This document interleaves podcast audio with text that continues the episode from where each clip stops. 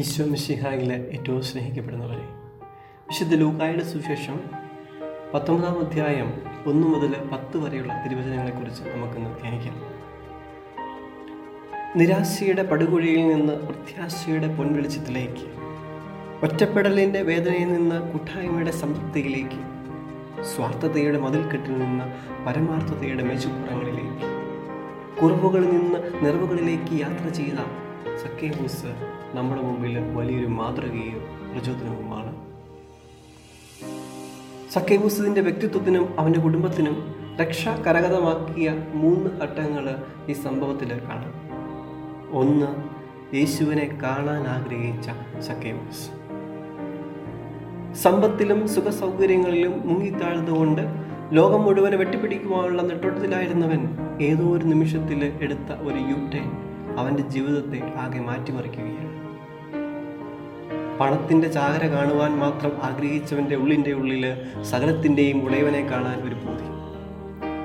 യേശുവിനെ കാണാനുള്ള ആഗ്രഹം അതിതീക്ഷ്ണമായിരുന്നതിനാൽ അവൻ കഷ്ടപ്പെട്ട് മരത്തിൽ ഏന്തി വലിഞ്ഞു കർത്താവിനെ കാണാൻ ആഗ്രഹിക്കുന്നവൻ അതിനുവേണ്ടി ബുദ്ധിമുട്ടാൻ തയ്യാറാവണം. നിക്കേതമൂസ് കർത്താവിനെ കാണാൻ ഇരുട്ടത്ത് തപ്പിത്തടഞ്ഞെത്തി പ്രകാശത്തിനായി തിരിച്ചുപോയി. അതുപോലെ അതുപോലെ തന്നെ മരത്തിൽ അള്ളി പിടിച്ചു കയറിയവന് കർത്താവിന്റെ കരങ്ങളിൽ പിടിച്ച് മടങ്ങുന്നു. കർത്താവിനെ കാണാനുള്ള നമ്മുടെ ആഗ്രഹം എത്ര തീക്ഷ്ണമാണ്. അതിനുവേണ്ടി കഷ്ടപ്പാടുകൾ സഹിക്കാൻ നാം തയ്യാറാണ്. യേശുവിനെ കാണാൻ പൊക്കക്കുറവ് മൂലം മരത്തിൽ കയറിയ സക്കേമൂസിനെ കർത്താവ് താഴേക്കിറങ്ങാനായിട്ട് നിർബന്ധിക്കുകയാണ്. യേശുവിനെ കാണാൻ ആഗ്രഹിക്കുന്നവന് താനായിരിക്കുന്ന അവസ്ഥയിൽ നിന്നുകൊണ്ട് തന്നെ അതിനായി പരിശ്രമിക്കേണ്ടതുണ്ട്. ചുങ്കക്കാരൻ താനായിരിക്കുന്ന അവസ്ഥയിൽ നിന്നുകൊണ്ട് നെഞ്ചത്തടിച്ച് കഴി കരയുമ്പോഴാണ് അവന് തമ്പുരാന്റെ മുമ്പിൽ വിലയുള്ളവനാകുന്നത്. കാലത്തൊഴുത്തിലേക്ക് ഒതുങ്ങിയിറങ്ങിയവന് ഞാനായിരിക്കുന്ന അവസ്ഥയിലേക്ക് നമ്മളായിരിക്കുന്ന അവസ്ഥകളിലേക്ക് കടന്നു വരാനും നമ്മുടെ കുറവുകളും പോരായ്മകളും തിരിച്ചറിഞ്ഞുകൊണ്ട് തന്നെ എനിക്ക് നമുക്ക് തിരുമുഖ ദർശനം നൽകാനും സാധിക്കും. നമ്മുടെ ഇല്ലായ്മകളെ പൗഡറിട്ട് മിനുക്കി ചെല്ലേണ്ട സ്ഥലമല്ല ദൈവസന്നദ്ധി ഇതാണ് എന്റേത് എന്ന് എളിമയോടെ തുറന്നു കാണിക്കേണ്ട സക്രാഹിയാണ്.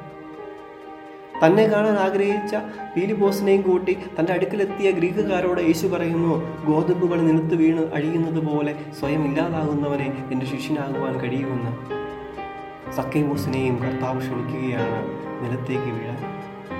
കുറവുകൾ മാറ്റുവാൻ മരത്തിന്റെ മുകളിലല്ല തമ്പുരാന്റെ കാലത്തിലാണ് വരേണ്ടതെന്ന് അവിടുന്ന് നമ്മെ ഓർമ്മിപ്പിക്കുകയാണ് രണ്ടാമതായി യേശുവിനെ സ്വഭാവത്തിൽ സ്വീകരിക്കുന്ന സക്കേമോസ്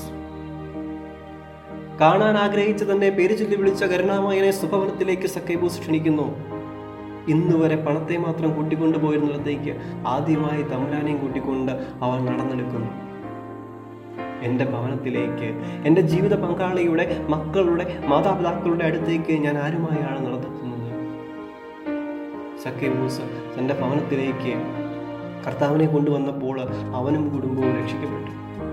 ശിമയോൻ തന്റെ ഭവനത്തിലേക്ക് കർത്താവിനെ ക്ഷണിച്ചപ്പോൾ അവന്റെ അമ്മായിമ്മ സൗഖ്യമുള്ളവളാണ് ജൈറോസ് തന്റെ ഭവനത്തിലേക്ക് വരാൻ അവിടുത്തെ നിർബന്ധിച്ചപ്പോൾ അവന്റെ മകൾ ജീവിതത്തിലേക്ക് മടങ്ങിയെത്തി. അതുപോലെ ദൈവസാന്നിധ്യം എന്റെ ഭവനത്തിലും നമ്മുടെ ഭവനങ്ങളിലുമൊക്കെ അത്ഭുതങ്ങൾ സൃഷ്ടിക്കും. അകത്ത് കർത്താവില്ലാതെ വാതിൽക്കൽ കർത്താവാണ് ഈ വീടിന്റെ നായകനെന്ന് എഴുതി വെച്ചിട്ട് കാര്യമില്ല. കർത്താവിന് പകരം മദ്യം അസമാധാനം അസൂയ ധനാസക്തി തുടങ്ങിയവയാണ് ചില വീടുകൾക്കുള്ളിൽ നടന്നിരിക്കുന്നത്. കർത്താവ് അകത്ത് പ്രവേശിക്കണമെങ്കിൽ ഇതെല്ലാം ഒഴിവാക്കാൻ നാം തയ്യാറാകേണ്ടിയിരിക്കുന്നു. അകത്ത് പ്രവേശിക്കാൻ ആഗ്രഹിച്ച് വാതുക്കൽ നിന്ന് എത്തി നോക്കുന്ന ദൈവമുഖം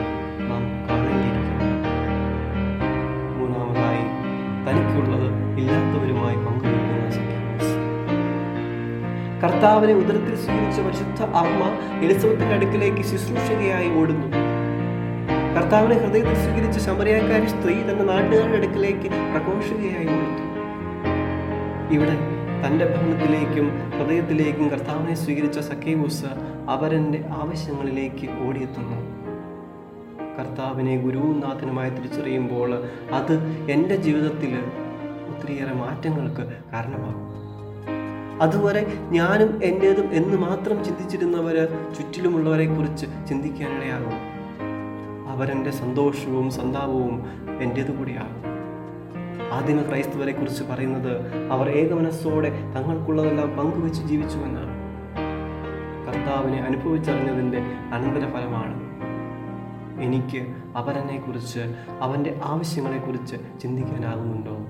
ഉണ്ടെങ്കിൽ എന്റെ ഹൃദയത്തിന്റെ കോണിലെവിടെയോ ഞാൻ അവിടുത്തെ അനുഭവിച്ചിട്ടുണ്ട്. ഈശോ നമ്മെ എല്ലാവരെയും അനുഗ്രഹിക്കട്ടെ. പിതാവിന്റെയും പുത്രന്റെയും പരിശുദ്ധാത്മാവിന്റെയും നാമത്തിൽ